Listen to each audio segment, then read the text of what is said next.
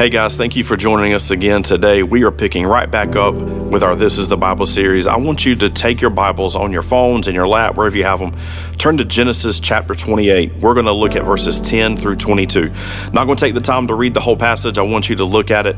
Um, we're going to bring out a few things that I think are just amazing about this passage. It's the story of Jacob and when God gives Jacob a dream. I love the story of Jacob, and so I'm going to be careful not to touch on too much of his future because we'll be covering that in the upcoming days and weeks. But one thing that I love about Jacob's dream, those passages, um, they are 12 different verses, 10 through 22. 10 different times in 12 verses, God tells Jacob all the things that he is going to do. I have given you a promise. I will bring it to pass. I will bring you back to this land. I will give you an inheritance. I will spread them out. All the things that God is going to do.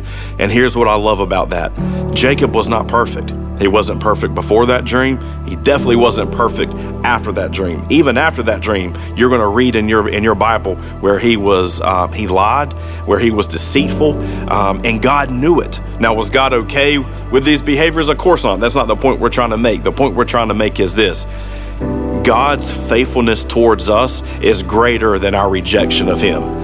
God's ability to forgive is greater than our ability to sin. And when we sin and we do things that, that are not pleasing to Him, we can run to Him for forgiveness and He'll forgive us every time. Jacob wasn't perfect, yet God gave him a dream. And maybe God's given you a dream as well. Maybe God has spoken something into your heart. Maybe He has shown you something in His Word.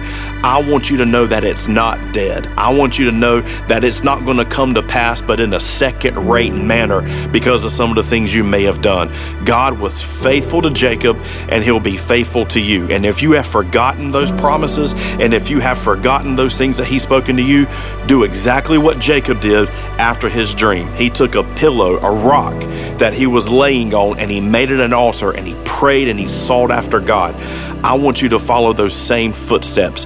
Find you a place where you can pray and seek after God and let the Holy Spirit remind you of the things that He has spoken to you. Let the Holy Spirit remind you of the promises that God has given you, understanding that God knows our past mistakes and our future mistakes, and He's still faithful.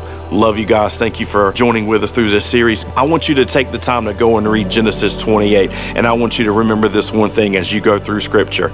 This is the Bible. Every single verse, every single word whispers the name of Jesus.